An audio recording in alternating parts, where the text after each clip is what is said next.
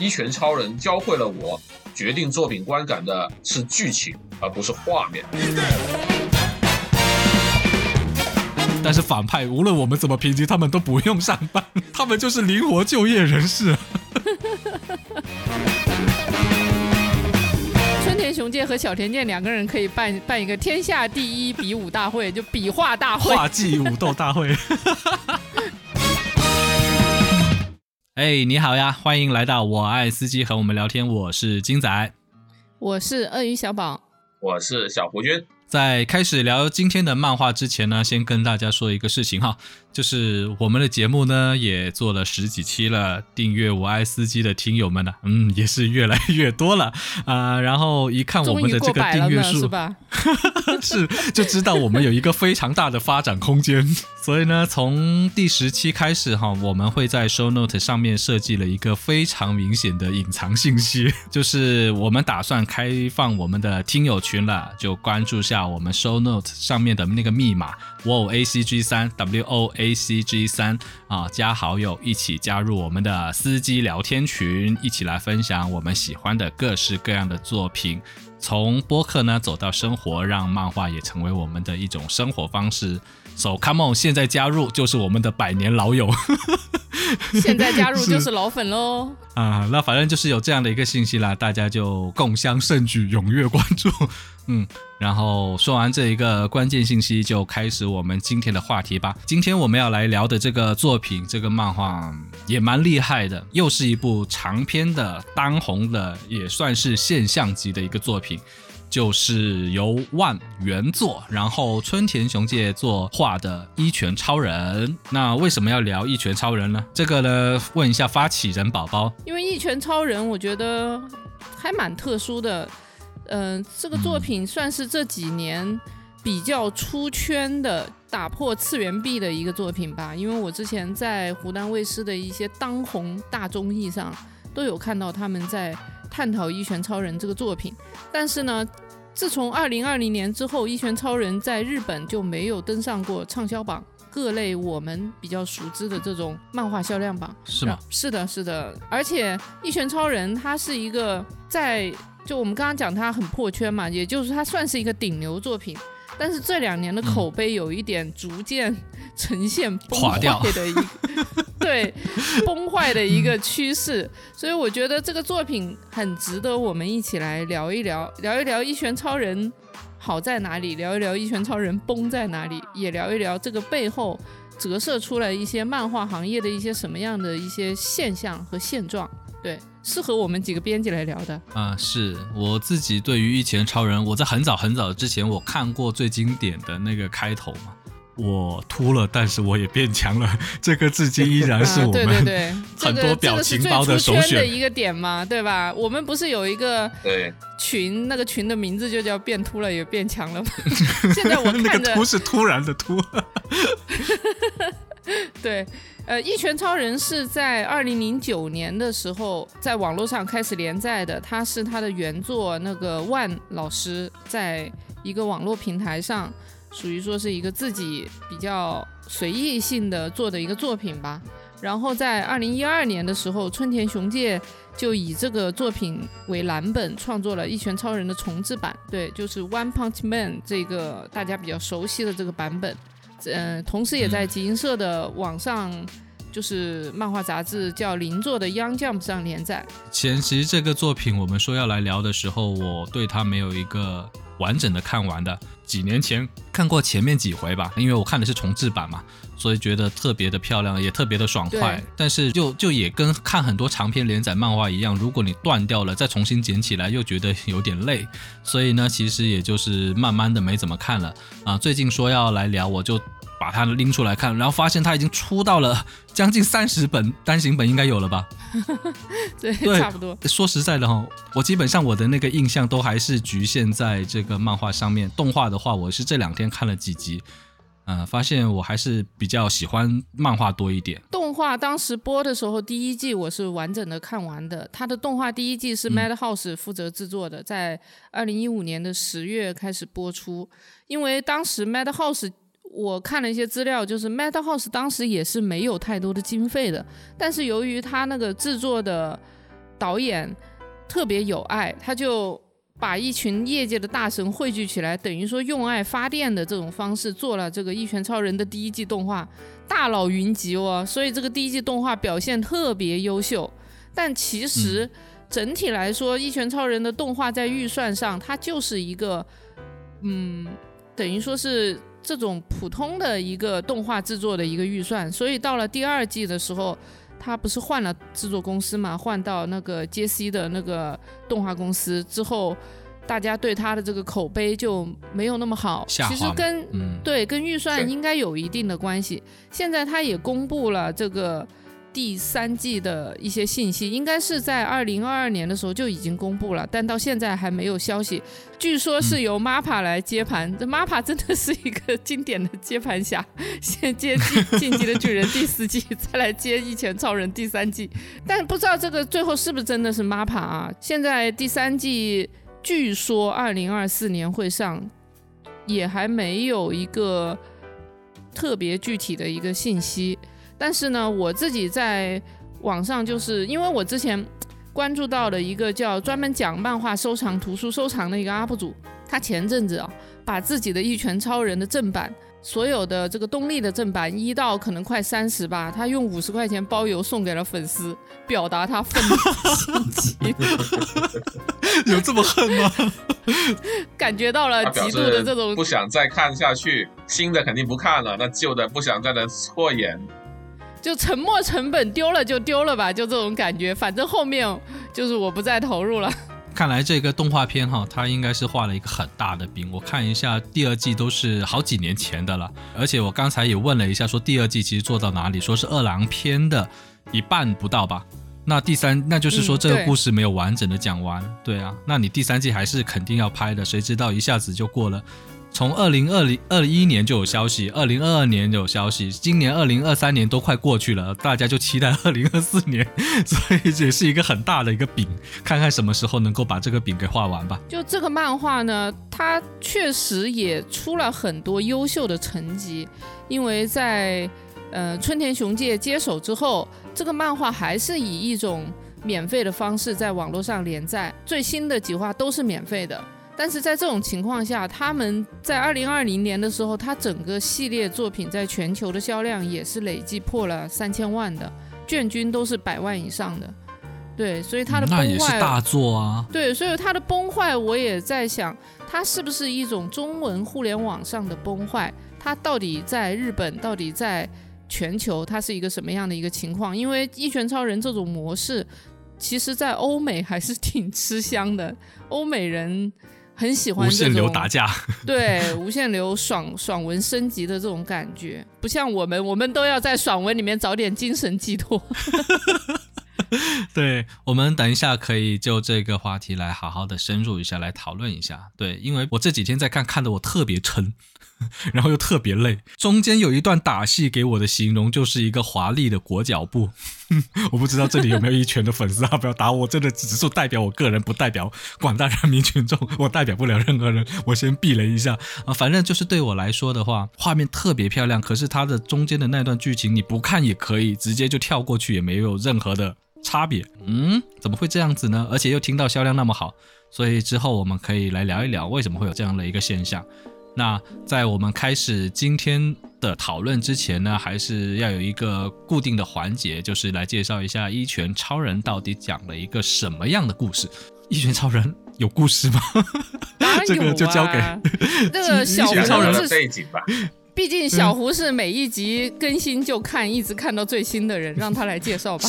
哎哎，对我顺便提问一下哈，宝宝你是看到哪里了？我其实看的最具体的还是当时第一季播完的那部分，后面呢就是偶尔会看一下，大概也是到这个饿狼的中间吧，因为我知道他崩坏了。是，我也差不多是追到饿狼的这个时候，然后我翻了一下最新的连载，他居然后面出现到了一些忍者的群体出现，我在想，哇靠，他从七龙珠跳到了火影忍者，他这个这个村田雄介也特别会借鉴各种东西了吧？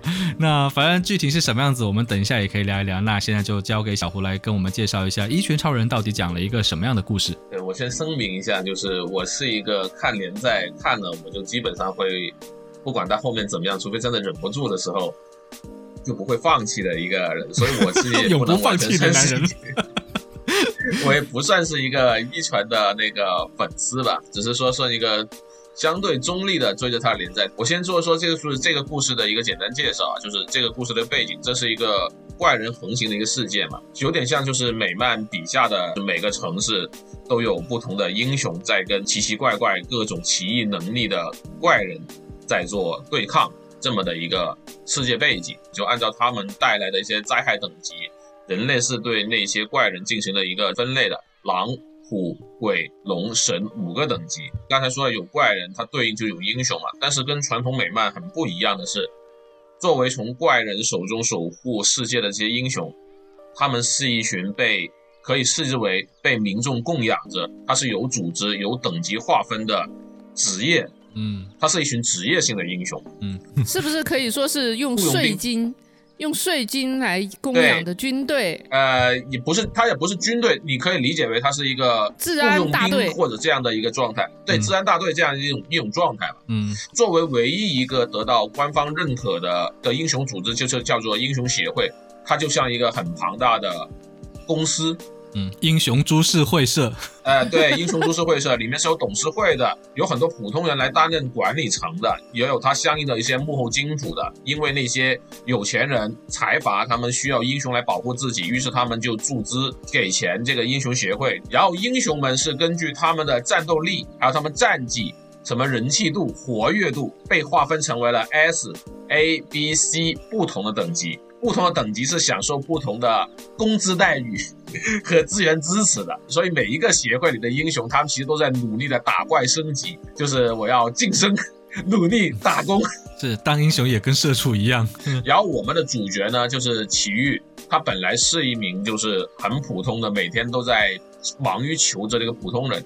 三年前啊，他就偶然遇到了一个怪人，叫一个叫螃蟹人的人，他在向一个淘气少年要下杀手。奇遇就想起自己年少时候有一个想要当英雄的梦想，于是他自己是拼尽了全力救下了这个少年。然后他就觉得，嗯，我要重新拾起我要当英雄的这个兴趣。他开始积极的身体的那个锻炼，那句名梗就出现了，他变强了，也变秃了。呃，变成了一个秃头。那他到底强到什么程度呢？没有人知道，包括奇遇自己，因为无论他的对手是谁，他都是能够一拳就把他 KO 掉。一开场就拿了龙傲天的脚本，对对他拿了龙傲天的脚本，然后，但是他这个龙傲天他又很废，为什么呢？因为他独自干了三年的野生英雄，完全没有知名度。在他遇上他的弟子啊，就是那个改造人杰洛斯以后，才知道哦，原来你需要知名度的话，你必须去加入英雄协会，登记在册，也就是要要成为官方认可的英雄。是酒巷也怕巷子深，拳头硬也怕没人知道。对于是，他就拉着他的弟子一起去参加那个英雄考试。这里特特别搞也特别现实的一个东西就出现了。他的弟子就是考试、笔试、体力测试都很强，他得了成了一个 S 级英雄。而所有在体能考试里破纪录的奇遇，因为笔试和作文成绩太差，他只是评为了一个勉强及格。作为一个 C 级英雄，第三百八十八名的吊车尾，勉勉强强。你不觉得这一段很防讽吗？就是你这个人哦，本身实力很强，但是因为不会考试，呵 呵最后没哎，有被这件事招进公司。情让我想到了什么？你们知道吗？嗯，编制啊，编制才是第一的，你知道吗？没有编制，你啥都不是，你是民间高手，没有意义。对吧？我们前段时间讲一个梗，兵长为什么一直当不上调查兵团的团长？因为兵长没有编制。对，很现实，很现实，很现实。我觉得这一段应该也是作者的一个讽刺。对，他就是讽刺。然后后续的故事就很很常规了，就是一群英雄共同对抗不同的怪人和灾难，然后大家努力。然后最新连载里面，就小时候剧透一下，最新连载里面，奇遇已经终于升上了 A 级，而且有一个专属的外号——秃头披风侠。对 我，我看到一个那个弹幕形容他，觉得我觉得那一个外号比较适合他，叫光头强。他的确是光头强。对对，反正就是灯泡一样的光头，嗯白色斗篷，黄色的制服，他一看上去就是一个打酱油的路人甲英雄是。哎，我我在看这个漫画的时候，每次我都特别很好笑的一点，就是在其他的角色出场的时候，其他的角色的描绘都特别的细致。表情、身上的盔甲或者气势，或者是拳头的招式等等，这时候切换到这个奇遇身上，就是一个光头，然后一个愣愣的脸的样子，就完全是两个画风，对，一个卤蛋头。所以这一段我每次看的时候，无论是在动画上看还是在漫画上看，我看到这个他是我的笑点，我看到这就会笑一下。嗯，其实可以看出来。一拳超人还是一个让人非常开心的作品。他一开始能够那么受欢迎，也是因为他确实让人看了又爽又开心。这个奇遇老师他也公布了他如何成为最强的男人的一个 秘方嘛，对吧？是是锻炼身体，锻炼身体，你好好锻炼身体就能成为史上最强。对，每天多少个俯卧撑，然后多少个核心锻炼，然后跑步多少米，你只要这样做上三十天，你也能成为一个最强的男人嘛？说的没错。我看还我看还有 UP 主做了这个视频，说我根据那个奇遇的那个锻炼方法来锻炼自己，虽然他没有秃，但他身体确实变好了。有不少人都在做这个奇遇老师的这个锻炼的这个方法。嗯，哎，我这里插一段，我觉得说日本漫画经常会散布各种邪教谣言呢，真的是包括奇遇老师这一个锻炼手法啊，很多人是真的的确有很很呃认真在练嘛。那我小时候看过的那一些什么杀人足球、足球小子，跟他们两个两个人一起踢一个足球的时候，然后那个足球会产生一个很螺旋状的呃，我当时我跟我的小伙伴一起。觉得这个这个招式太酷炫了，然后天天跟我小伙伴在练，然后始终打不出那种三足吗？对，两人三足踢足球那种感觉，就始终踢不出那种华丽的弧线，你知道吗？包括现在杀人足球，还有那些杀人网球、杀人棒球什么之类的，都很容易让人家去去尝试。哦，还有那些什么。中华小当家的那些做法，也有些也是杀杀人食谱。我觉得 大家不要轻信漫画，漫画只是一个想象力而已。对，有啊，有个 UP 主专门做的呀，就是按照按照中华小当家里面的菜谱复制复刻那个菜式出来。是我一直在想，那个味道应该不是很好，但是漫画里面它展示的很好嘛。但的确。哎，漫画的魅力就是在此，有时候他会混淆什么叫做想象，什么叫做现实。嗯，而且我觉得《一拳超人》的这个战斗力系统也蛮简单清晰的，像它就两条线嘛，一一条是英雄，一条是那个怪物嘛，英雄就是。S A B C 嘛，这大家平时如果上班当一个打工人都知道的嘛。你到了年末打分的时候，你就会被分为 S A B C，然后到了到了 C 级就已经进行了这个要进行这个裁员预检，就预警的这个阶段了。它里面就有有有讲的，它的它的 C 级英雄，如果他在一段时间内没有向上晋升。那么他就要被除名的。对，然后他这个，而且他这个英雄的这个 S A B C，它基本上和这个怪物的等级都有一个对应。比如说一个 S 级的英雄能够一拳秒掉的，或者说一招秒掉的一个怪物，它应该是一个什么等级？对，狼级基本上就有普通人和 C 级英雄就能处理了，就是一些小打小闹的案件，它是这样子。虎级就是可能会造成一些大规模的伤亡。然后到一般来说，B、C 级去配合一起去打的，到鬼级以上就基本上就得是 A 级以及 S 级去进行那个联合联联合处理了。然后到那个龙级，可以算是活跃多年无法被消灭的存在，只有 S 级去联合，而且是多名 S 级联合来镇压，把它赶走，是这么的一个事儿。对，神级就是从没出现过、没不能定义的一个事情。其实我看这部漫画的时候，发现这个等级哈，让我想起中国的一句老话，叫“道高一尺，魔高一丈”。真的，里面的那些英雄啊，看起来是很厉害的，但是总会出现一个很多很多，呃，你无法打败的一些怪物啊，或者是一些呃反派角色。就算有多少个 S 级都不够用。就是你有没有发现，在这里面哈，呃，我们说英雄嘛，这些都是需要。大家去评级的都需要去工作上班的，但是反派无论我们怎么评级，他们都不用上班，他们只需要搞破坏就行了，他们就是灵活就业人士。这个漫画里面有一个，你可以说是 bug 也好，或者是什么也好，反正就是奇遇老师嘛。没有他搞不定的怪物，对吧？而且奇遇老师一出来，所有的人都知道这个故事到此结束。他也可以说是给读者的一个定心丸，只要他出现，那就没有什么人能伤害我们。奇遇老师就是出来画个句号的人。对，而且我觉得这个可能是万呢，他因为之前有资料显示啊，万在一拳超人之前画了一部漫画叫《太阳人》，然后这个《太阳人》里面有一个最终 BOSS 叫波洛斯。就是一拳超人里面这个波洛斯，也基本上差不多是龙级水准的了嘛。然后呢，他在这个太阳人里面的这个波洛斯，因为实在是太强了，他的战斗力直接崩坏掉了。这个太阳人的主角根本打不赢，所以这部作品就停更了，你知道吗？所以我觉得可能基于此，这个万就在一拳超人里面设计出了奇遇老师这种角色，他不能再让战斗力出现，无论战斗力怎么崩坏，我都有。一拳超人，我都可以是吧？认真一拳直接搞掉他。他真的就是来画句号的人物。而且这一部漫画看的让我产生疑惑的是，因为一拳超人奇遇老师实在是太强了。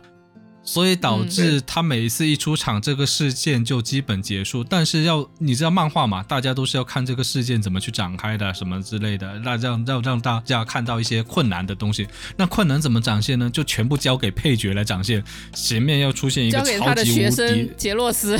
杰洛斯是一个很惨的人，对，有一些有一些其他的角色，然后反派特别强，然后接下来就毁天毁地，所有的 S 级出马了都搞不定啊。那尤其是刚才讲的杰诺斯，已经被摧毁了好几次了啊。那那 杰洛斯然后前面就来什么级别的英雄都可以打他的感觉，那个深海王其实也不是什么很高级的，都可以把杰洛斯打得趴在地上。是，然后前面有很大的篇幅在。阐述这个怪物这个反派有多强，但是，一旦一拳超人奇遇出现，这个事件就基本结束了。所以导致我看这个漫画的时候，我一直会很奇怪，这个到底是叫做一拳超人呢，还是一堆受害者和一拳超人？这个标题。哎，但是这个漫画应该还是有让你们也觉得很有趣和感动的地方嘛？我先来说一个啊，就在这个漫画里面，我最喜欢的一个角色就是那个无证英雄。不知道你们有没有印象，就是那个骑着骑着骑着单车，自行车，对，哦，对，然后一直去各个地方勇敢的救人的。嗯，我看的版本叫无照骑手，嗯，一样的，就是同一个意思。嗯，是是是，对，就是那一个穿上这个衣服，有点把自己打扮成像假面骑士一样的一个普通人。他不是赛车手 C 级里面的第一名吗？当时奇遇是 C 级里面的第二名，然后。呃，那个深海王在跑来这边就搞破坏的时候，很多个英雄，包括 S 级的杰洛斯 也被他打趴下了。这个时候，无证英雄还勇敢的冲上去跟这个跟这个深海王缠斗嘛。我觉得它里面也挺奇怪的一点，就无证英雄这种人肉啊，居然被深海王打了打了一一顿之后，整个人还活着嘛。而且无证英雄他确实是一种属于平凡人的英雄，就是他。应该说他没有英雄的能力，但是他有一种英雄的精神。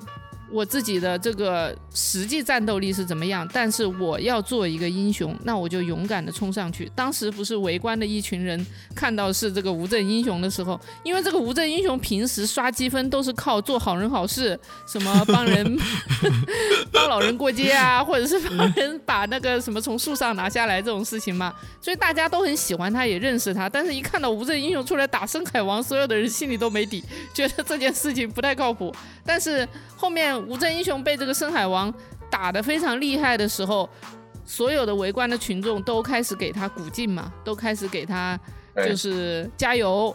后来这个无证英雄被这个深海王虐得很惨，直接一拳打飞的时候，这个奇遇老师终于赶过来了，把他接住，就说你很棒，你是真正的英雄吗？然后奇遇老师就上去了，就是他永远站在他自己认为正确的对的一方，他不是说一定是。帮英雄，或者是帮这个怪物，因为他之前看到饿狼被一群 S 级的英雄围殴的时候，他觉得你们不应该这样欺负一个怪物，他就去帮饿狼。结果饿狼反过来，因为饿狼很强，又去打那些 S 级英雄，把那些 S 级英雄打的不行的时候，他又去就是帮这些英雄去打饿狼。就他永远是一种就是秉持着他自己的一种正义在行事的一个心中的正义，而不是看对象嘛。对我也有看到一些人说说无证英雄才是真正的奇遇老师，我不知道这个说嗯法算是怎么样，但我觉得无证英雄是应该是至少是万这个作者心中真正的英雄。嗯其实，在这个里面，它有很多的对照物的。无证英雄它是奇遇的善的那个对照物，二郎它可能就是恶的那个对照物。一拳里面它是一个很反套路的一个作品，是它讲的东西并不像其他的那些英雄漫画一样，说英雄都是伪光正的，会反映就是社会面的一些黑暗点，但它也会去反映普通人身上的闪光点。但是一个人身上他有不同的状态。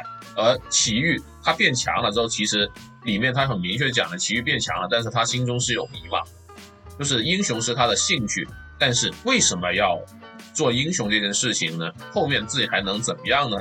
这个事情他内心是有一些困惑点在，所以他他一直是有一种躺平的那种状态在这里面。对，所以在这个地方上，读者的感受可能会是万想表达的东西，就是无证这种状态，它是奇遇想当英雄的初衷。对，但是恶狼后面我们会讲的讲到的恶狼这个问题，就它会是奇遇的另外一种对照。参照对对。无证英雄其实很像早期的那个奇遇在变成呃奇遇在变成一拳超人之前的那一段头，发之前，对吧？还有头发，其实还有头发的时候的那种状态，因为他刚出场的时候他也是这样子啊。那他其实兴趣就从小就是想要当英雄嘛。那我自己当英雄的时候，那个时候是因为我没能力。那我做不到这个程度，但是我会努力的去做。所以他在坚持锻炼的这三年，其实也是历尽了很多的痛苦，很多的辛苦，然后也遇到了不同的对手，所以才终于变成了现在的一拳超人。但是他当了一拳超人之后，他就陷入到迷茫嘛，因为我刚好在看的漫画，我就刚好看到了这一段，在第七十七回的时候，他去参加了那个什么比武大会之后。啊、他就在路上遇到了那个 King，King 也是这个漫画里面的 S 级别的人，但是因为这个 King 就是虚张声势的人，他就是一个很弱、很弱、很胆小。但是他为什么会被评为 S 级别？是因为他每次出场的时候，死在他面前的都是一些 S 级的怪物，被 他的运气是 S 级的，对，他的运气是 S 级的，所以就是会被那个啊、刚才的那个英雄协会被记录为 S 级的等级的那种英雄。但是 King 其实是一个很胆小的死宅嘛，只是长得有点凶而已。然后他在路上遇到了 King，然后就跟 King 说了一下这一段迷茫，就是奇遇他自己参加完比武大会，他发现他自己太强了，强到他自己都感觉不到那种快乐，或者是那种满足感。嗯对，第七十七回几乎用了一整回的篇幅来诉说他心中的这段迷茫。我觉得这也跟很多人去工作啊，或者去研究某个爱好一样。当你进展到某一个阶段的时候，你会感觉不到快乐，你也不知道接下来要去干嘛。然后 King 就用他自己，他自己身为一个弱者，居然呃用弱者的角度来安慰一个超级举世无敌大强者，说你要这样，你要这样。这中间有蛮大的反差感，又好笑，但同时又能够让人感同身受。我觉得大家可以去翻一翻第七十七回的这一段对白。哎，那那刚才宝宝他讲了，他喜欢的是这样的一个角色和一段故事。那小胡你自己觉得你喜欢的是哪一点呢？对，其实我一直觉得《一拳》这个漫画乌安的核心，它其实是在思考一个反套路的一个状态，就是英雄到底是什么，然后怪人到底是什么。站在群众对立面的，就一定是怪人。对，也许怪人才是被欺负的那个人，因为特别搞笑，就是大家记不记得一开始的时候，忘是那只龙虾怪还是什么东西，他就说那些顽皮的小孩把他的乳头化了，而且用的是不可擦笔。对他其实才是个受害者。对，那个螃蟹怪他自己在公园睡觉的时候，那个呃长着一个屁股下巴的小孩拿着不可擦的笔，在他的 呃那个胸口上画了两个乳头，他就生气了。所以我觉得，其实目前来说，万可能也没有去表达一个答案，他需要的只是说，体育老师一个本来很普通的，只需要认真起来就可以无敌的一个这样的一个存在，他可以一拳去 KO 所有反对声音的强者。但他同时又可以选择躺平，他追求的是一种相对自由的一个普通人状态，但是他还是有他的困惑，就像刚才那个金仔说到七十七话里面，他的困惑、他的苦恼、他的一些迷茫。我觉得整个漫画它给我们的是一种伴随在思考，对，所以宝宝刚才说的那个无证这那那话，其实是一个我认为也是很感动，但是我相对来说，我觉得在这个故事里面，它其实就是一个很很应该会出现的一些让别人看到的闪光点嘛，就是每个漫画里面一定是有它的一个亮点的一个东西存在。对我自己比较喜欢的，反而会是一些番外篇哦，对它里面的一些番外篇，可能讲一些从一些小的细节去讲其他的一些部分，比如说有那么一期，奇遇老师就是去了那个银行看了一下，他的银行账户里面只剩二十日元的余额了，英雄的日只剩常，二十日元。对，然后贫穷的日常，然后他站在一个自动贩卖机前，手上只拿着九十硬币。一般来说，日本的饮料都是一百日元以下的，他只差十到 二十日元买不了。而背后呢，就有一只被他打倒了的怪人的尸体，就躺在那。你想想，一个秒杀怪人的英雄，喝不上饮料，很沮丧的走了。然后有另外的两个路过的西级英雄看到了，哎，怎么有个怪人尸体不行，我不然他会污染身边、污染环境啊，就把他围了起来，围拉起警戒线之后，陪旁旁观的群众都是以为是他干的，于是这两个路人 他们的等级就提升了。对，就是这种细节，其实他在这个漫画里面有很多地方都有展现，我就觉得特别的搞笑。阴差阳错。我觉得万呢、在这个《一拳超人》里面描述的群众都是一群乌合之众，他出现了好多哎，次，对，就是对这个 奇遇的一种误解。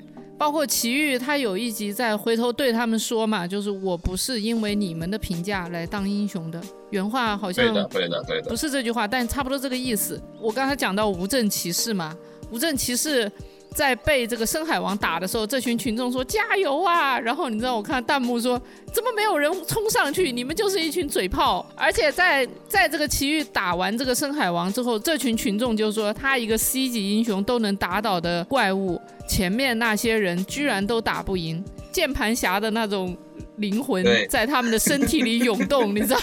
是所以万的这个作品里面，他有很多他的思考，我觉得就是他确实把他的思考放在他的这个作品里面。对，这也是我看的很憋屈的地方。我刚才在开录之前，我说我看《一拳超人》的时候看的很憋屈，就是因为大家都说这一部漫画是一个爽漫作品，对吧？就你会看得很爽。可是，在我看来是吧？是龙傲天，可是在我看来的话，我觉得它离爽还是有一定的距离。我喜欢的爽是什么呢？就功成名就，你付出了努力，最后达到了这样的一个，得了应有的掌声，是吧？对你应该要获得掌声，但是在这里面，每次都没有。奇遇几乎都没有，甚至得到很多很多的误解。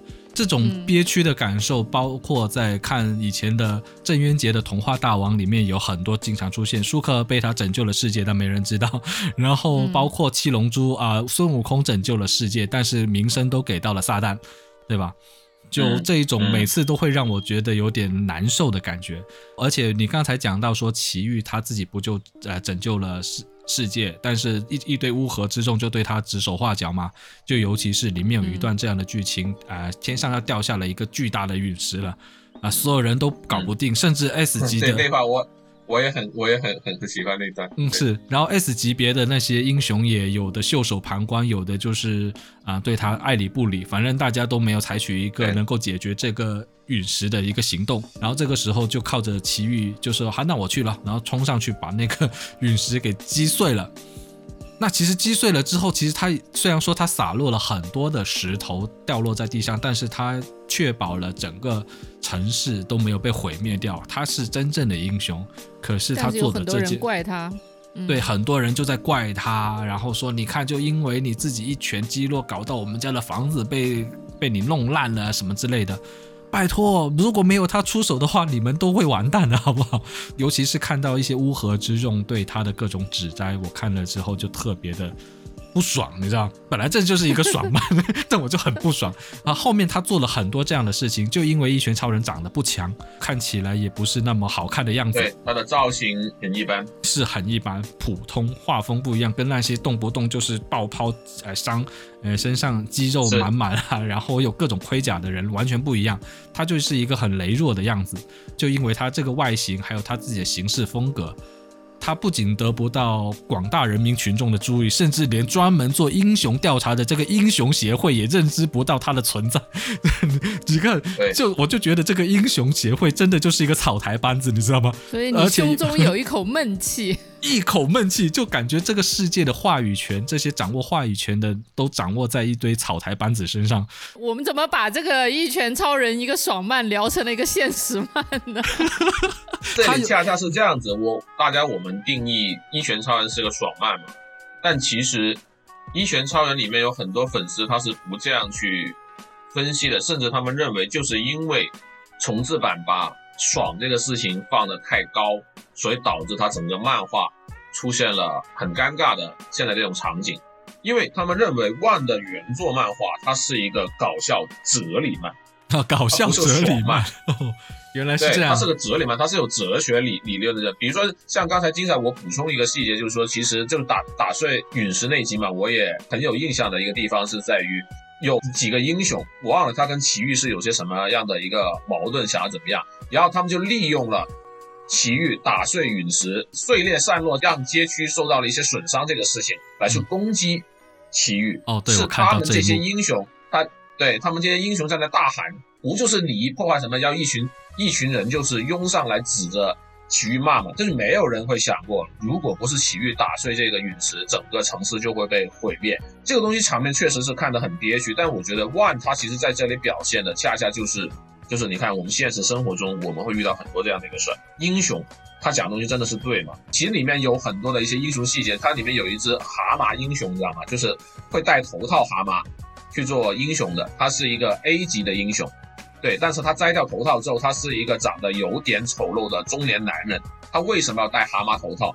是因为他用他本来的样子出去帮助别人去打怪兽的时候不那么受欢迎，因为造型不那么出彩。嗯。于是。他被迫戴上了头套，因为这样子他的形象能够更突出，大家才能记住他。大家都要以貌取人。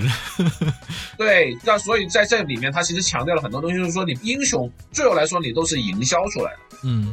特别是后面现在不剧透啊，就后面讲甜心假面，看了原作党的人就会知道甜心假面他是真实偶像，特别帅，就是在在在漫画里面讲他是特别帅的一个人，但是他的真实面目是怎么样子的？人们对你的评价跟你的实际的贡献是没有关系的，只是在评价你的外貌。我想这是原作 ONE 他想表达的东西，但是现在我们看重制版，可能更多时候他是个燃漫。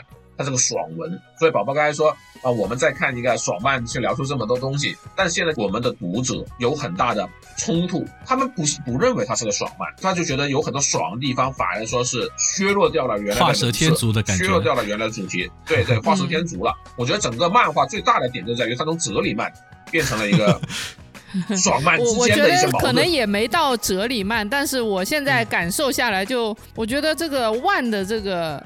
一拳超人的江湖有点像金庸的江湖，你们去看看这个萧乔峰是什么待遇，对吧？是杨过是什么待遇？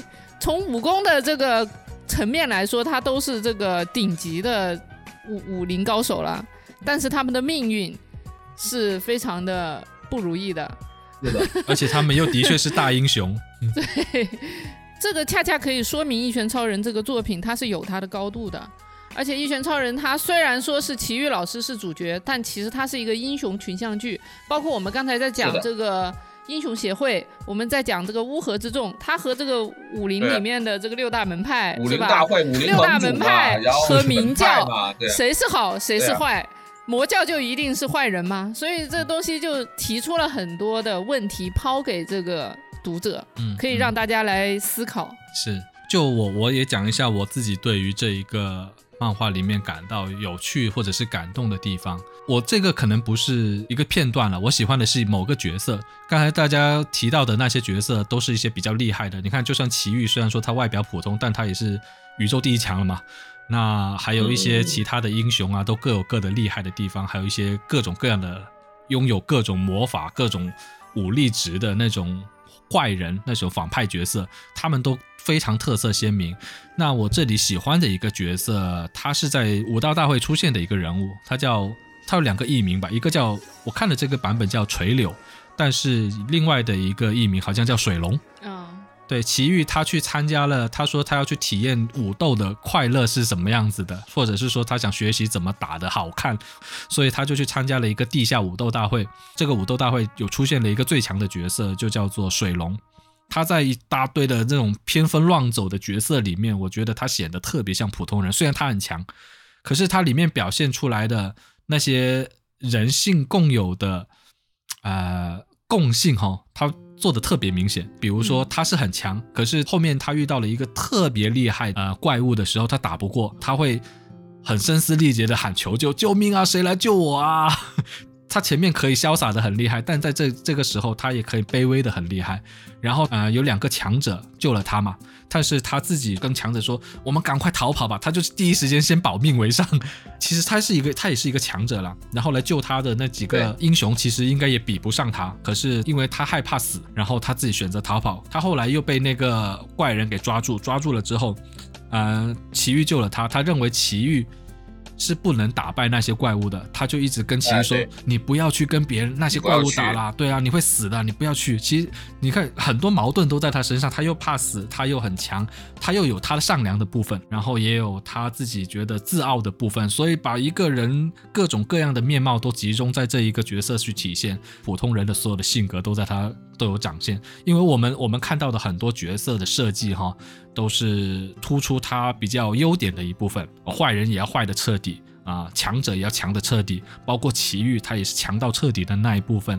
那这个水龙呢，它是一个普通人所有会出现的情感，它都会出现的。我我也怕死啊。啊，那遇到困难的时候，我也想逃跑啊。可是如果能够救人一命的时候，我也会提出一些我的意见啊。就是人是一个矛盾的，你没有一个标准可以去衡量的。作者在刻画水龙这一方面的话，会让我比较印象深刻一点。倒不是说感动啊，只是说他相对来说比其他的角色来说，他更像一个普通人，他更像是我们一个人会处在什么样的环境，会采取什么样的行为，就会做出什么样的事情吧。所以我觉得这个水龙是一个设计的比较。呃，到位的角色。嗯，前面我们也讲了挺多，我们看《一拳超人》的一些感想嘛。我觉得我们来聊这个《一拳超人》，我们是绕不开一个话题的，那就是万和春田雄介怎么来合作这部作品的。我们刚才提到了很多，都是在看万怎么来创作这个作品。那他们怎么开始合作的呢？我们先从万这个人讲起啊，因为万他也是一个典型的。日本的很多漫画家一样，从小就很喜欢漫画，梦想着长大以后一一定要做一个漫画家的这样一个少年。但是万呢，他没有去学画画，因为，嗯，在日本很多画漫画的作者，他也不是说是科班出身，大部分作者都是自学成才的嘛。所以万他喜欢画画，但是他家里的人是不太支持他画画这件事情的。其实大家可能。有看过万的一些作品，就会发现他的作品风格还是挺稚嫩的，就他自己画出来的这种东西，有点像。应该不能说是风格，是本身就真的画的很烂。对，就是我看到有一个 UP 主他在评论这个万的画工这件事情，说。是一位画工超烂的日本漫画家，并且在画工磨练多年之后都没有任何长进。对对，我其实讲到这个，我可以插一个话，我是觉得说上帝真的是有时候真的很公平，给你开了一扇窗户的时候，一定会把你另外一扇门给关掉的。所以你看这两个作者吧，万他自己的脑洞，还有他讲故事，还是让人家拍案叫绝的。可是他画工就是数十年如一日的烂。嗯，万说。我不服，为什么会有井上雄彦这样的人？井上雄彦现在也陷入了编剧的困境啊！但是你去看一下跟他合作的这个春田雄介，他的画面真的是哇！我每我我就说我这次在翻《一拳超人》的时候，我一直觉得他的分镜还有画工太屌了，可是他的剧情到他发挥的地方就太烂了，所以我每次一翻过，我都会有一种心痛的感觉。前面跟这个金仔聊过，春田雄介和小田健两个人可以办办一个天下第一比武大会，就比画大会，画技武斗大会，可以一比，对对对。啊，嗯，因为那个万的家里人并不支持他画漫画，所以就他爸爸有一次发现了他的漫画，但是发现了以后没有鼓励他，就是对他一顿责骂。然后像他们这种既传统又普通的家庭的小孩，一般来说，父母就是希望小孩有以后有一个稳定的工作，不会希望小孩子未来是去当漫画家的。而且他们觉得这种事情就是看上去就不靠谱，漫画家是有火的，但是你嘛，对吧？所以他爸的这种反应呢，还是让他蛮受打击的。所以他后面画画都是偷偷摸摸的画，到了他。这个上了大学之后，我们刚才讲到嘛，就是万的这个画工还是有一点崩的。那不是一点，它是一大坨。我再次指出，对，虽然它很崩，但但是他上了大学之后，他碰到了互联网的时代，因为互联网是一个人人都能够当作者的时代，自媒体极其的蓬勃和发展嘛，所以万那个时候就知道了一个叫新都社的网站，上面很多人在发表自己的漫画，于是他就。马上用他自己的为数不多的这个生活费采购了数位电脑啊，还有画板呐，就是数位板呐、电脑啊这种生产工具，就开始在这个网站上更新自己的个人作品。然后他更新了以后，他的这个作品马上人气就很高，每天迅速的上升到了每天两万人。哎，你有没有想过，有每天有两万人来点击你这个播客，你会多开心？哇，超爽的好不好？我我现在就整我整天都要去烧高香了，是感谢佛祖保佑。对，然后呢，他的作品很快就累积到了一千万的这个点击。后来万其实是在后来把他这个漫画。移到了他自己的个人网站上去更新。他后来建了一个个人网站，但是在他大学毕业后呢，他家里就已经停止了对他的生活费的供应，等于说他就必须得自己养活自己了。其实这是他爸的一个态度，我觉得。所以在二十四岁的时候，万就宣布暂停这个连载，就是《一拳超人》的这个连载，因为他只能先去打工养活自己，等赚够了钱再来。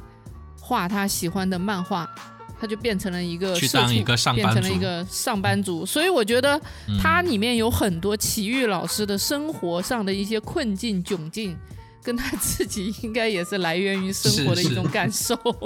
我觉得从早期奇遇的他在他一开场不就是一个上班族嘛，然后他救下了一个小孩，然后他说的很多话那种颓丧感啊，或者是说工作是没救的那种感觉，应该都是呃旺德的个人生活写照。对，我觉得这是他的心声，他应该是一直在觉得我真的要这样一辈子吗？我就这样庸庸碌碌的当一个打工人，当一个上班的人，我心里有那么多的点子 idea，我为什么不能够？把他们都表现出来呢，而且他东西本来挺受欢迎的，一千万点击，对吧？所以这个时候我觉得啊，就是春田雄介的出现，对于万来说还是一个人生中的一个贵人，因为春田雄介当时已经在 Jump 上连载了这个《光速蒙面侠》，其实很多人应该也都知道这部作品，《光速蒙面侠》是一个讲橄榄球的一个运动漫画。我记得当时我看这个漫画最大的印象就是他画的好好，但是因为超好的，对对对，他真的画的很好。但是因为当时我自己是不太懂橄榄球，也没有什么兴趣对这个运动，所以我也没有去看这个漫画。而且我觉得它是一个很难生向的一个作品，对我来说啊。但是春田雄介在画完这个漫画之后，他是有一段时间他是停下来的嘛，他是休息的。他是关注到了《一拳超人》原作这个作品在网上连载，他每天有去追。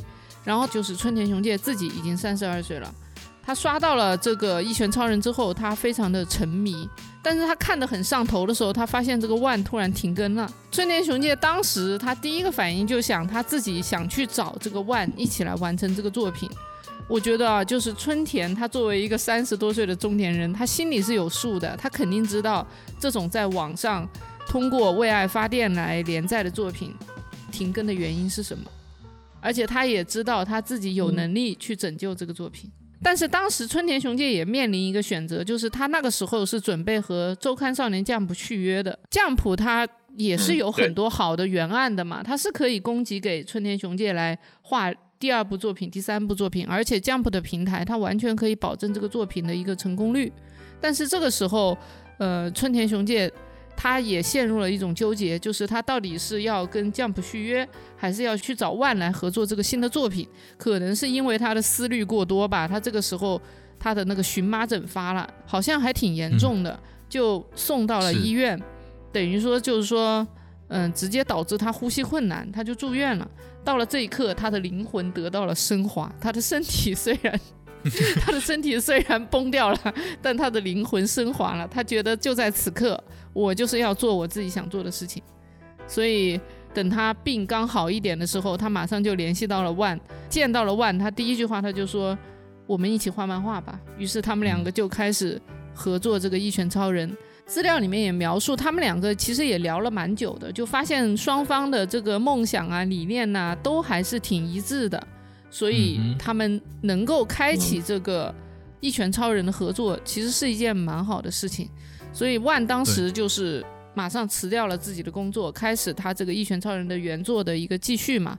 然后春田雄介也没有和酱浦续约，他们就一起在网上继续连载这个一拳超人的重制版。当然背后还是有集英社这个大靠山了，所以他们好像这个重制版连载了半年以后，他单行本就发表了。过了两年，他不是动画化嘛？万呢也通过这个一拳超人实现了他小时候的一个梦想，就是成为一个漫画家。漫画家了。对，嗯所以这个春田雄介和万的这个合作，理论上来说还是一桩美谈。是对这个作品都有相互促进的地方。其实万他又想当漫画家，然后春田呢，他又需要一个坚实的剧本来给他创造一个新的高度。对，而且从春田的角度来说，就是，呃，他其实蛮喜欢万的原作的。他自己在嗯推特上是数度的对这个万，属于说是就是，赞不绝口，我本来想说彩虹屁的，好像有彩虹屁，对，就是向万老师表达自己的表达自己的真心，对他的一个小迷弟，嗯。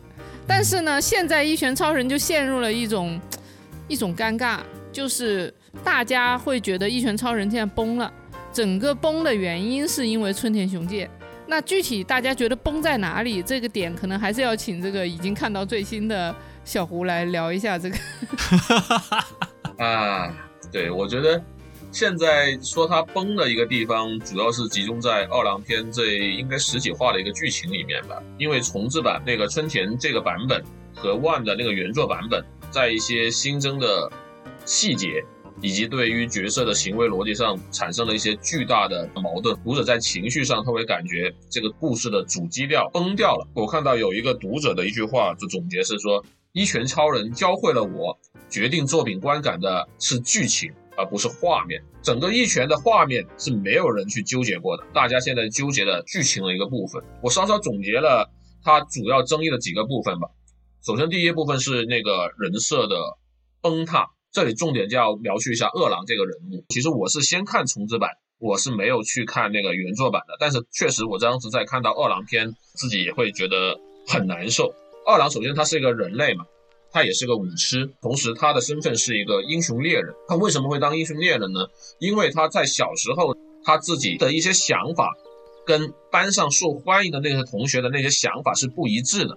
那些同学就欺负他，就说：“那我们现在来做那个英雄打怪人的游戏，你就要去做怪人。”几个人把他抓起来，然后那个扮演英雄的是班上最受欢迎的人，就把他打了一顿。二郎他就反抗啊，但他反抗之后，却又被大人训斥他。勒令他去给那些同学道歉，说大家只是在玩游戏，你当你当怪人怎么的还能生气呢？而且完全不听他的解释。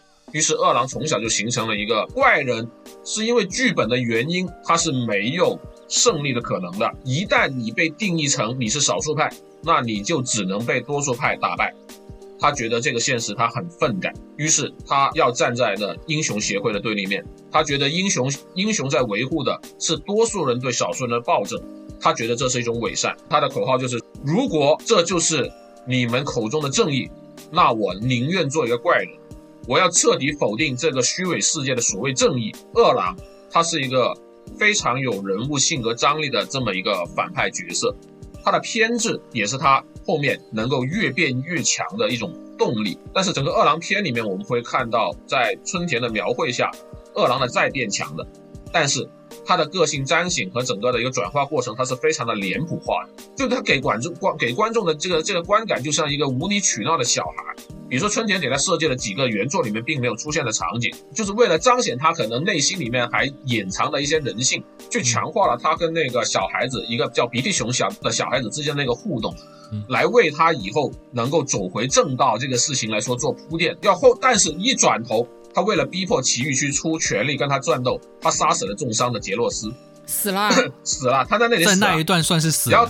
对，后面后面又找了一个方法把他给复活了。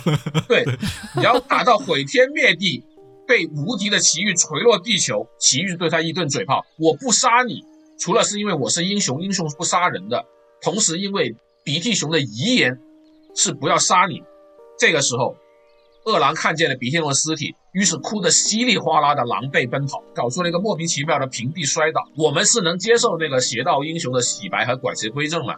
但是我们真的不能接受他们整个的性格崩掉。我们都很熟悉《龙珠》里面的贝吉塔，对吧？嗯，我们能接受他道歉，能够接受他偶尔展现一下作为丈夫和父亲的温柔，但是我们能够接受他在那里哭哭啼啼吗？所以他完全整个性格就被崩崩溃掉了。然后第二点的话，我觉得是整个故事内核低幼化了。前面我们在聊嘛，就是《一拳》这个作品啊，它不是那种传统的非黑即白的少年战斗漫画，它其实是有在讨论一些比较深层次哲理性的一些东西的。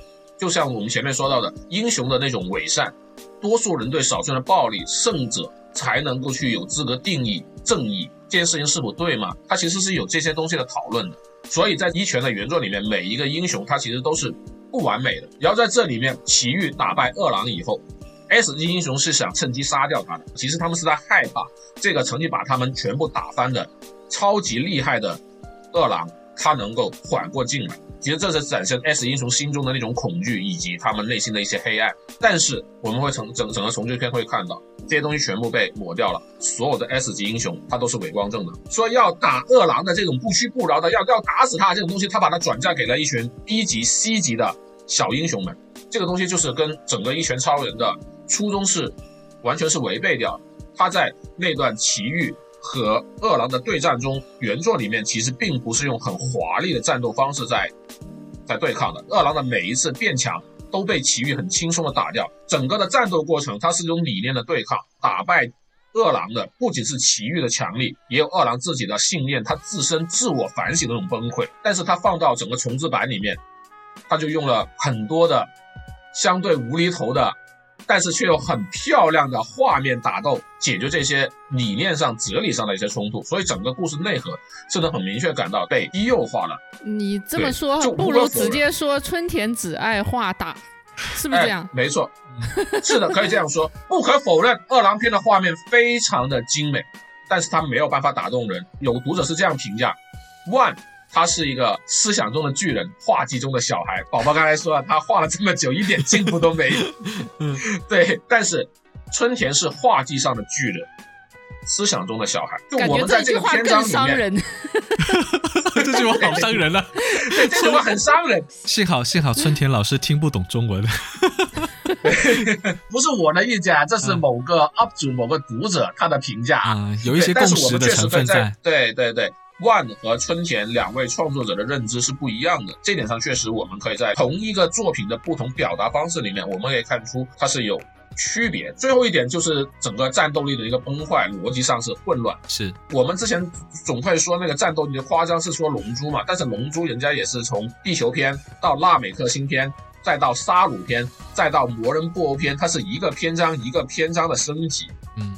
有一个不断累一拳超人这里是对，但是一拳超人这里是一画一个飞跃，对，而且还有一个很重要一个点啊，其实也是被很多读者很愤怒的一个点，就是说奇遇从一开始他就是个龙傲天，是个无敌存在，打谁都是一拳 KO 的一个状态的时候，而在这里面二郎跟他打的有来有回，但是二郎的这个力量是神明赐予给他的，那么神明的力量强到什么程度？它跟奇遇之间的对比是什么样的东西？现在就看到我们看到这个地方就产生一个很巨大的战斗力的逻辑上的一个困惑，就是奇遇跟二郎是能够，把不说五五吧，六四开的时候，有一个稍稍赐点力量给二郎，就已经能够跟奇遇对打的神明存在。那神明是不是比奇遇要？照理说应该是对奇遇来说，二郎也是个渣渣才对，对吧？对，原作里面其实就是这样子的，他其实也没有。很打打什么认真拳啊，在那飞来飞去在打，强一点的渣渣。对啊，他就是强烈的渣渣嘛，那就是神明就是一个灭霸，他弹个死就能半个宇宙灰灰烟灭的那种存在了，已经完全超出了原有整个的一个战斗力体系的一个设定了。是，其实战斗力战斗力系统崩坏对于一个长篇格斗漫画来说是一个致命伤的。有很多漫画因为出现了战斗力系统的崩坏，逻辑说不清，所以会导致很多读者呃产生逆反心理。我当时在看这最早期的时候，说这一个一拳超人已经去面对了龙级别的啊坏人了嘛？不是有外星人吗？那个外星人就已经是龙级别了。也是一拳的事，波洛斯嘛？对啊，波洛斯跟跟一拳打的时候，呃，那个奇遇完全没有什么。太困难的感觉。压力，对啊对没有什么压力的，。之后再归到了这个二郎出现二郎的评级，你就说再怎么吹吧，那就把它再提到比龙再高一点的级别吧，高一点，但还没达到神明嘛。嗯那就这么一个级别，可以把呃那个奇遇打成那个样子，呃，不仅是我啦，应该是很大部分的读者都接受不了。另外一个，我觉得就是你一开始让这个龙傲天太强了，所以在导致你以后要叙述故事的时候，你会很难找到着力点，因为他每次他只要每次一出场，他就能搞定这些事情，那么你前面给他任何困难，其实都不是困难，你要让这个困难的呈现，就让其他的配角感受这个困难，那让配角感受困难，让主角来解决，这个就达到了情绪上的不统一嘛，对吧？嗯，它直接导致的一个结果就是，如果他要维持这个战斗力的系统，那么奇遇老师出场的时间不能超过百分之十。是，对对对对，如果他不维持这个战斗力系统，那么就崩坏掉了。奇遇主老师一出场，份就被如果伤掉。对，因为如果奇遇老师是一个需要成长的角色，他就不是一拳超人，他需要成长，他才会有很多的过程需要描写他的这个怎么去突破极限，他的心里的一些想法，就是要要花很多。笔墨在这个主角身上的时候，那他的战斗力就崩坏了，他就是一个设定上的一个矛盾。所以他那个动画的第二季为什么口碑不高呢？就是因为奇遇老师出场太少了。大家就期待着什么时候我的英雄能登场，但是他的英雄太强了，他一出来他一拳就解决这故事结束了，你知道吧？对，呃，那呃十几二十集的内容，大概两集就可以完结了。对，这也说到为什么五条悟要被腰斩掉，因为啊五条悟他不腰斩掉，对，这是说真的，咒术的主角根本就没有发挥的空间。五条悟人气上、战力值上，他都是这种秒杀级的存在，那怎么办呢？他不被腰斩，这个这个论五条悟为什么必须死掉？是我觉得哈，是这个呃，作者在设计之前，他一定要考虑到这一方面的。我当时在看的时候，我觉得编辑应该也要，我感觉编辑应该也无从下手，所以任其发挥的感觉。因为我看我看到刚才不是提到那个什么地下武斗大会吗？那那个地下武斗大会，其实说实在的，你把它摘掉，对整个剧情没什么任何影响。但是它、它连载了好长好长好长，我都在想奇遇在哪里，然后都不知道这些人打了干嘛。我我就在想，其实如果编辑真的是有点眼力见的话，或者是说编辑有有参与进去的话，他是可以拉回来的。但感觉应该编辑在这一方面没有任何作用，就全靠万和春田雄介的一个发挥吧。我觉得，就怎么说呢？我觉得春田确实在这件事情上有一点委屈的。现在整个全网的这种火力炮火，只要是在骂一拳超人，就是在骂，对，就骂这个春田，说他这个思思想上的什么矮级子，对，就是画技上的巨人，这是一种非常怎么说呢，就是伤害性不大、侮辱性极强的一种攻击。嗯，对，其实他有几个原因，一个是万他在成名之后，他开了他自己另外一部连载《灵能百分百》嘛，《灵能百分百》也差不多动画都拍了三季，他也画了将近十年，所以说。万在一拳超人上，他后面花的心思精力，他肯定是没有这个灵能百分百多的，这第一个点。第二个点，万在最早的时候，他设计这个一拳超人之后，他在画的时候，他其实也是一个兴趣使然的一个随笔，等于说他那个时候没有一个长远的规划，他就设计了奇遇老师，甚至他设计奇遇老师这个角色，是不是因为他上一部作品战斗力崩坏了，他就直接来一个不会崩坏的角色？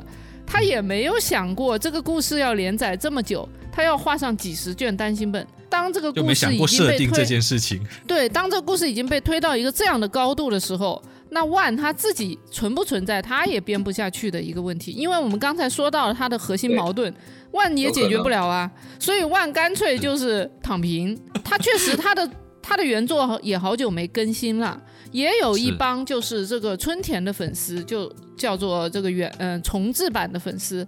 也去攻击万呢、说你又不更新，你不更新，那这个作品他要继续下去的时候，那春田可不就得自己编嘛？那他编的时候，他可不就 就是按照他的 按照他的想法编嘛？而且我刚才说，就是春田实际上在推特上速度就是表达他对万的好意。所以你其实不太清楚，因为这种合作中间非常的微妙，嗯对吧？嗯，就像金仔，他上午他跟我聊，他也说到，他说他觉得万也不好意思拒绝春田的改编，因为春田对他有一个知遇之恩，他可能也不好意思拒绝，而但他内且又是个大心前辈，对他内心可能也不同意，所以他们两个可能是存存在于一种既没有闹掰，但是也没有和好的这种 很微妙的状态。相敬如宾吧，我觉得又不能像那个爆漫王那个主角团的组合一样，他们是天天都腻在一起的。你看，像从小一起长万他自己，大的嘛，他对他们是有共通的梦想，然后是一起画画，一起去研究探讨的。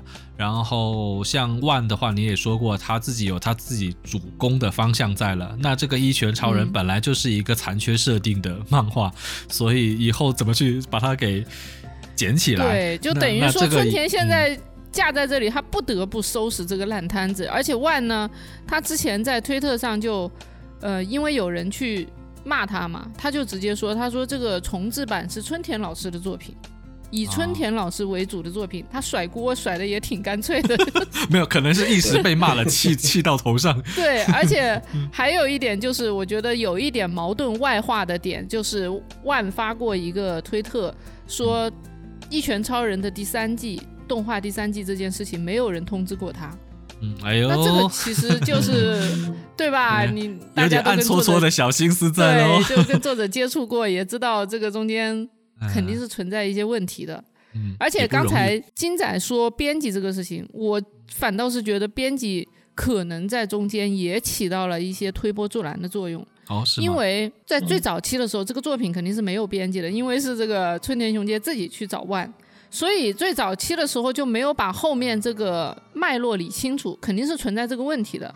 但是到了后续，因为他们跟集英社合作了，集英社是一定会有编辑的，集英社的编辑的这种特性，大家可能也是有所耳闻、有所了解的。嗯 是他们，你说今天这个春田雄介在做这个重制版的这种做法，跟集英社真的是一脉相承。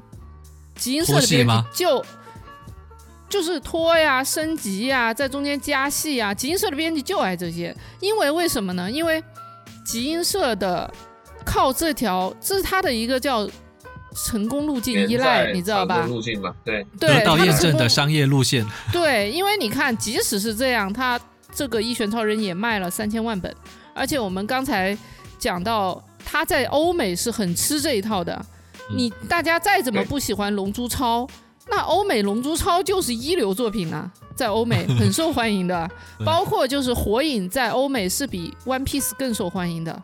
我们去挑剔人家战斗力崩坏，人家外国人不挑剔，你知道吧？人家看个爽。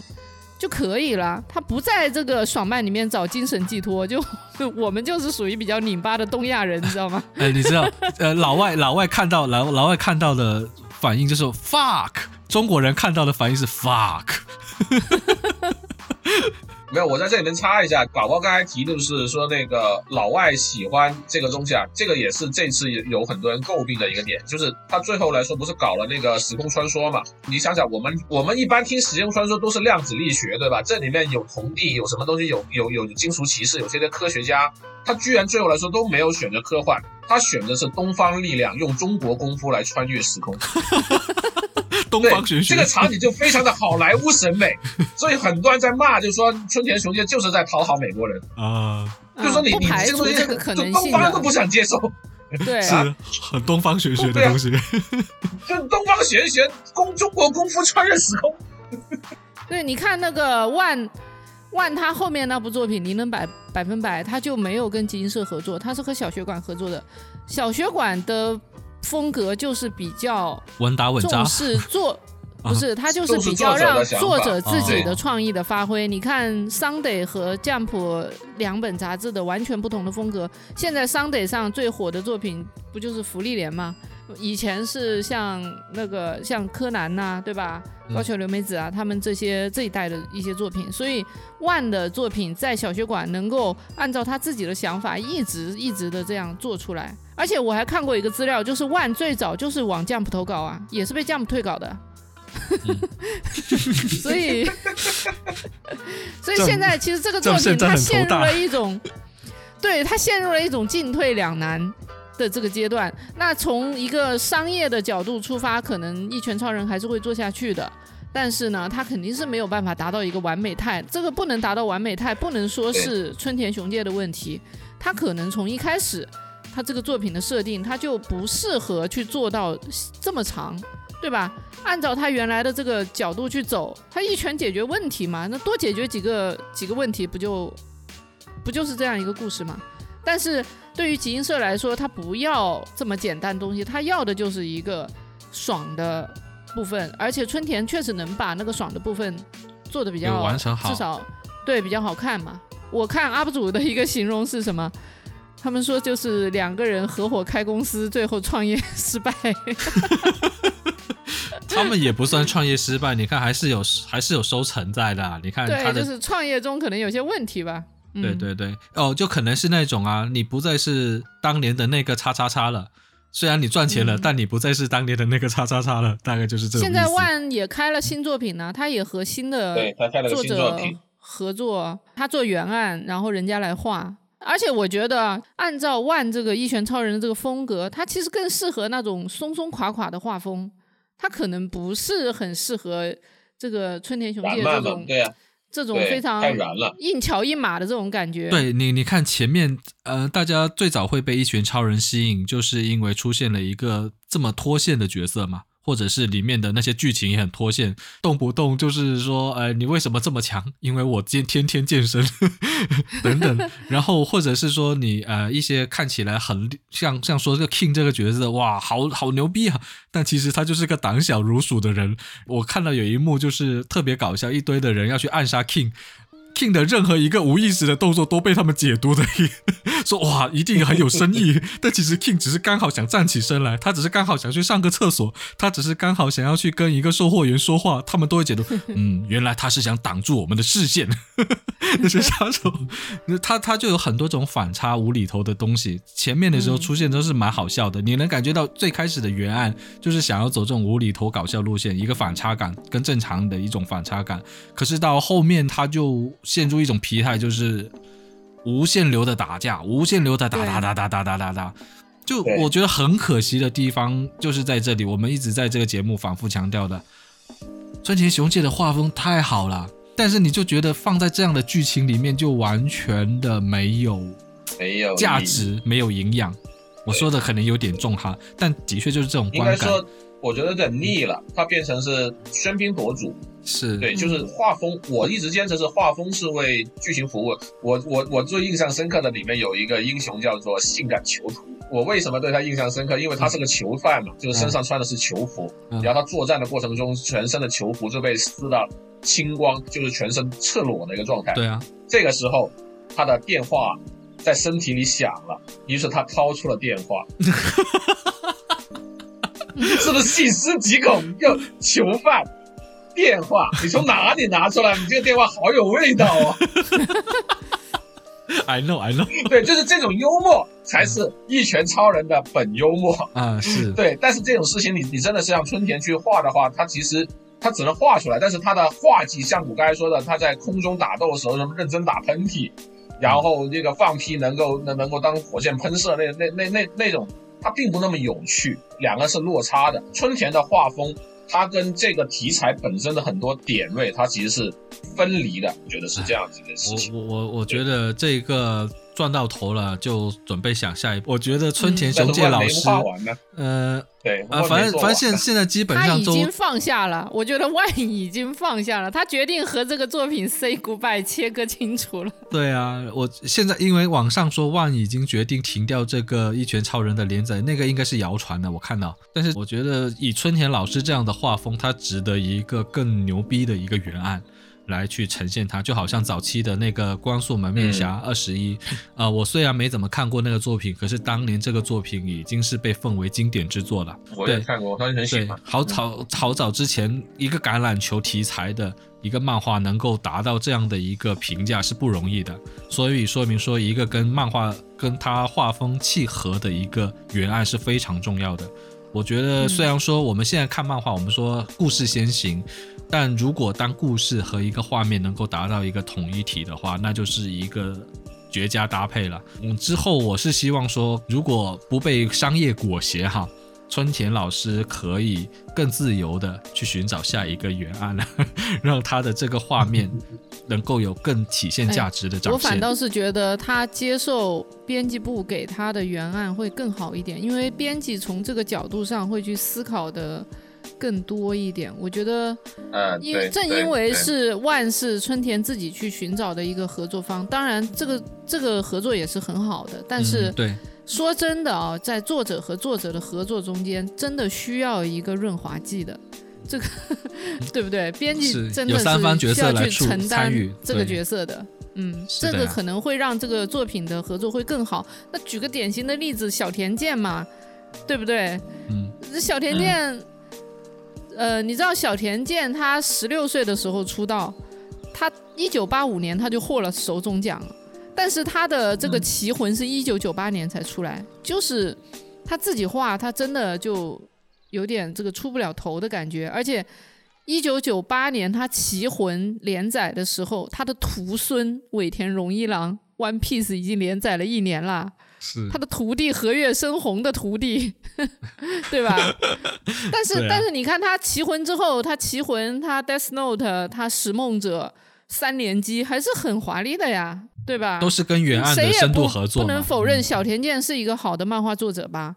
所以我觉得春田雄介如果能够跟编辑好好合作也挺好的。而且现在很多日本的漫画，他也不追求又长又臭又长了。我感觉你像《鬼灭之刃》十四五集也就结束了。这几年的 Jump 其实他已经有多少调整一下那种战略模式。就早期大家也知道，任何东西都只要它有商业价值，就把它炸到没有价值为止，无限延长。我觉得这是，嗯，我觉得是作者的机会变多了之后，作者的话语权也变大，也可能。这只是一个方面，主要还是因为这个日本动画的一个模式的改变。日本动画以前是你要不停的连载，然后它动画也是日播嘛，但现在动画变成一季一季播。你看《鬼灭之刃》在二零二一年已经完结了，现在二零二三年。他的这个后面还可以拍两三季呢，他至少可以播到他二零二四年还要有一季新的嘛，他至少可以播到二零二六年吧。那他五年以后的他这个热度，他都是能够靠动画来锁住的，所以这个问题不是很大。他不像以前，他必须要靠这个漫画不停的去画来连来来维持他的一个热度。对，以前的漫画是给动画来提供养料的，现在的话其实是可以把你漫画的精华好好的。呃，揉碎了，然后重置了，这样子更体现漫画原著的价值，双方都能达到一个很好的商业价值的体现。是，你看像那个《夏日重现》，好像也没有多少本嘛，十几本、十来本，它完整的一个故事就看得挺舒服的，就这种感觉。这也是现在的一个变化嘛，你可能因为商业模式的变化，然后会有很多其他的一些连载模式啊，还有这种制作模式的一些变化。所以我觉得像一拳超人，一拳超人他感觉很像那种泡面番呢。他现在现在的动画居然没有出到第三季，就让我蛮意外的。我第三季怎么拍呢？我也挺好奇的。他拍谁的版本呢？按照万在推特上的说法，说他没有收到任何消息，我估计还是拍春田的版本吧。那就很很那个很微妙了，因为我作为一个最近才。真正的开始完整看一下《一拳超人》的读者来说，就内地，呃，就是中文版的台版的那个出版日期，从二零一六年开始就已经在打二郎篇了，然后到二零二几年的时候，这个二郎篇还没完。因为春田他画了重制版的重制版。是啊，画了重制版的重制版，所以我自己在看这个画面，我刚才一直在吐槽，就是说我觉得有点于心不忍。就他动不动就喜欢用整页大跨板，对，然后来展现这个战斗的华丽，可是没卵用啊！最近这几年看漫画，我都是会慢慢的看，一页一页的这样，可能一页我存留的时间，我甚至一两分钟我都有，就是想看一看他这一个细节做的多好。可是。这么多的细节，在一拳超人出现那么多，我都是疯狂的刷，怎么还没完？怎么还没？我的手一直在疯狂的刷，因为其实这些内容画的多漂亮，在我身上没有任何信息留存，会蛮空虚的。我说还是希望说春田老师，你赶快找一个能够完整的跟着你的一个很好的原案写手吧，或者是编辑真的给他推荐一个。我觉得这个作者是不能被埋没掉的。但是一拳还是卖的挺好的，可能这个编辑不会放手。嗯，是。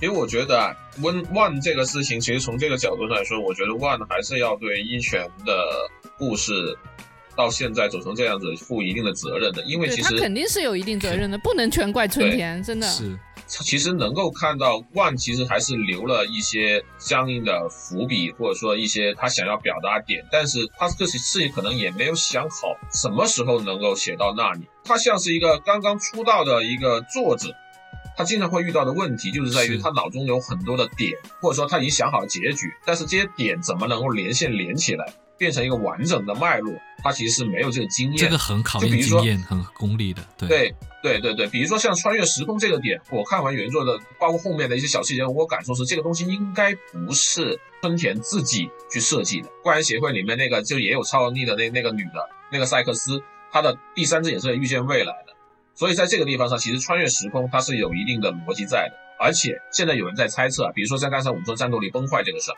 神明就是黑化掉后的奇遇。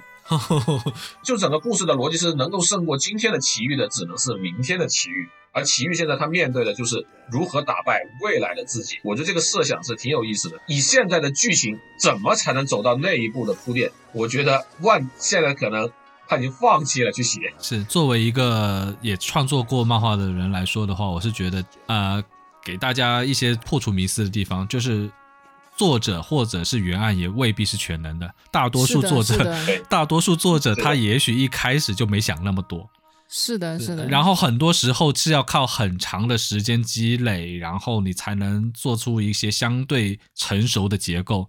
但是在像你看像万像这种一拳超人也算是他比较早期的作品了，你不要奢望他一下子就能做到一个完美的环闭环。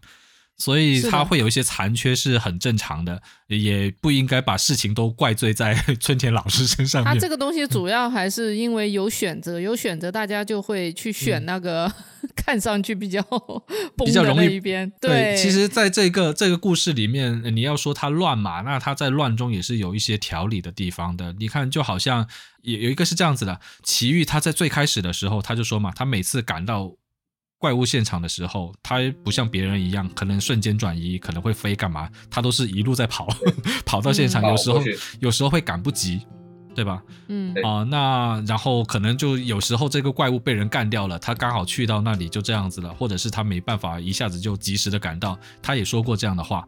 那在后面的时候，杰诺斯被那个二郎给杀掉的时候啊，这个奇遇他没有及时赶到，他也就是 跑回来的过程。其实他这个是有一些前后呼应的地方在的。嗯，嗯。那对他有埋下了这些东西，但是这些东西有不多，嗯。只能只能是说有一些东西你又不能是说我推倒重来，即使你像小胡说的，他已经村前雄介已经做了重置版的重置了，但有些东西他无法完全的做好一个闭环的设计的时候大大家也别苛责太多，而且一开始这个漫画它本来就不应该做的这么严肃的，嗯大家就保持着一个开放的心态去看它之后的发展吧。哎，那今天也这么多了，我来收个尾吧。因为《一拳超人》这个作品确实它有一定的这个代表性嘛，它在现在这个时代这么受欢迎，然后它怎么样，我们看着它一步一步的现在走到一个进退维谷的一个状态。但是嗯我也在网上发现一个现象，就是有非常多的人他开始去自制。一拳超人的故事，就是 他觉得我认为一拳超人应该是这样的，你知道我还在网上看过，就是有一个 UP 主，好像人在国外吧，他自己把饿狼篇整个动画化了，然后还配音。做了上下集，我当时边看我就觉得哇，太有爱了，你知道吗？而且《一拳超人》就是自制的这个，你也不能称之他为同人，他一下子又说他是照万的原作改的，一下子又说是他心中的一拳超人，就总之他有很多个版本，有漫画版，有做成小动画的这种版本，非常非常多。我觉得从这个角度来看的话，就是《一拳超人》这个作品，它打动过非常非常多的人，大家对他的爱是非常非常深的。嗯，其实一拳有一个很受欢迎的版本，叫做清碳版，哦。清水的清。I I know 应该是呃。专门做妹子的 做一拳里面的妹子的漫画，清碳版的一拳超人，那个这那个东西也不是完全只是 H，它其实是 H 在带着它跟剧情相关的一些东西一直在做，嗯，对，那个也是特别受欢迎的。对，但这个东西肯定就是因为角色设定的一个魅力，像龙卷、像吹雪这些角色，如果不是经过春田的重新的把它收拾好，它是没有做到那么强的一个影响力的。是对，所以刚才我们说嘛，就是这么多人去做这个《一拳超人》的，可以说是叫同人的创作，对吧？那就是来自于《嗯一拳超人》这个作品，它确实带给过大家非常非常多的感动。不管今天它的后面的走向怎么样，但是我觉得看过《一拳超人》的人，它里面的这种就是一些英雄的一些。呃，感人的一些部分，对吧？奇遇老师的一些生生活的态度，包括这个作品，他想要传达给大家的一种叫兴趣使然的这种感觉，它都是带给过大家非常多的一种美好的回忆。嗯嗯，它的驱动力就是始于这个作品的创作的驱动力是来自于他对漫画的爱，来自于一件事情本身带来的愉悦，之后才是名利嘛。所以我们要相信，只要我们刻苦训练，我们每个人都能变成英雄。我觉得这就是一拳超人 告诉我们的，你只要不要不怕变秃，你就能变强。此刻有个那今天微妙的发言。今天就到这里结束。好啊，嗯希望大家都能够变强，是不要头秃的变强。你看现在我的，你看我自己的个人个人的简笔画，我的自画像就是一个头秃的中年人，就是我的真实写照。就希望说努力有回报吧。那今天开始大家就做仰卧起坐和伏地挺身仰卧，起坐和俯卧撑，对，然后还有呃长跑，然后争取大家都至少啊、呃体格和精神上都能强一点，是这个是必要的。嗯嗯那大家也欢迎把你们对一拳超人的一些感受哈，也可以发在我们的评论区。当然，也可以嗯像我在前面说的一样，加入我们的群里面，跟我们聊一聊。哎，你听完这一期节目，是不是对一拳超人有一些新的想法呢？也可以在群里面跟我们一起分享。对，嗯，以上嗯加就是群 W O A C G 三。三，成为老粉，百年老粉。对，成为老粉，多多聊天。好的，那这就是这一期的我爱司机，我是金仔，我是鳄鱼小宝，我是小胡军，我们下期再会啦，拜拜。嗯，拜拜。拜拜。 Hero 俺を称える声や喝采なんて欲しくはない だから人知れず悪と戦う神宿う拳掲げて俺は突き進むだけさヒーローいつか敗北によって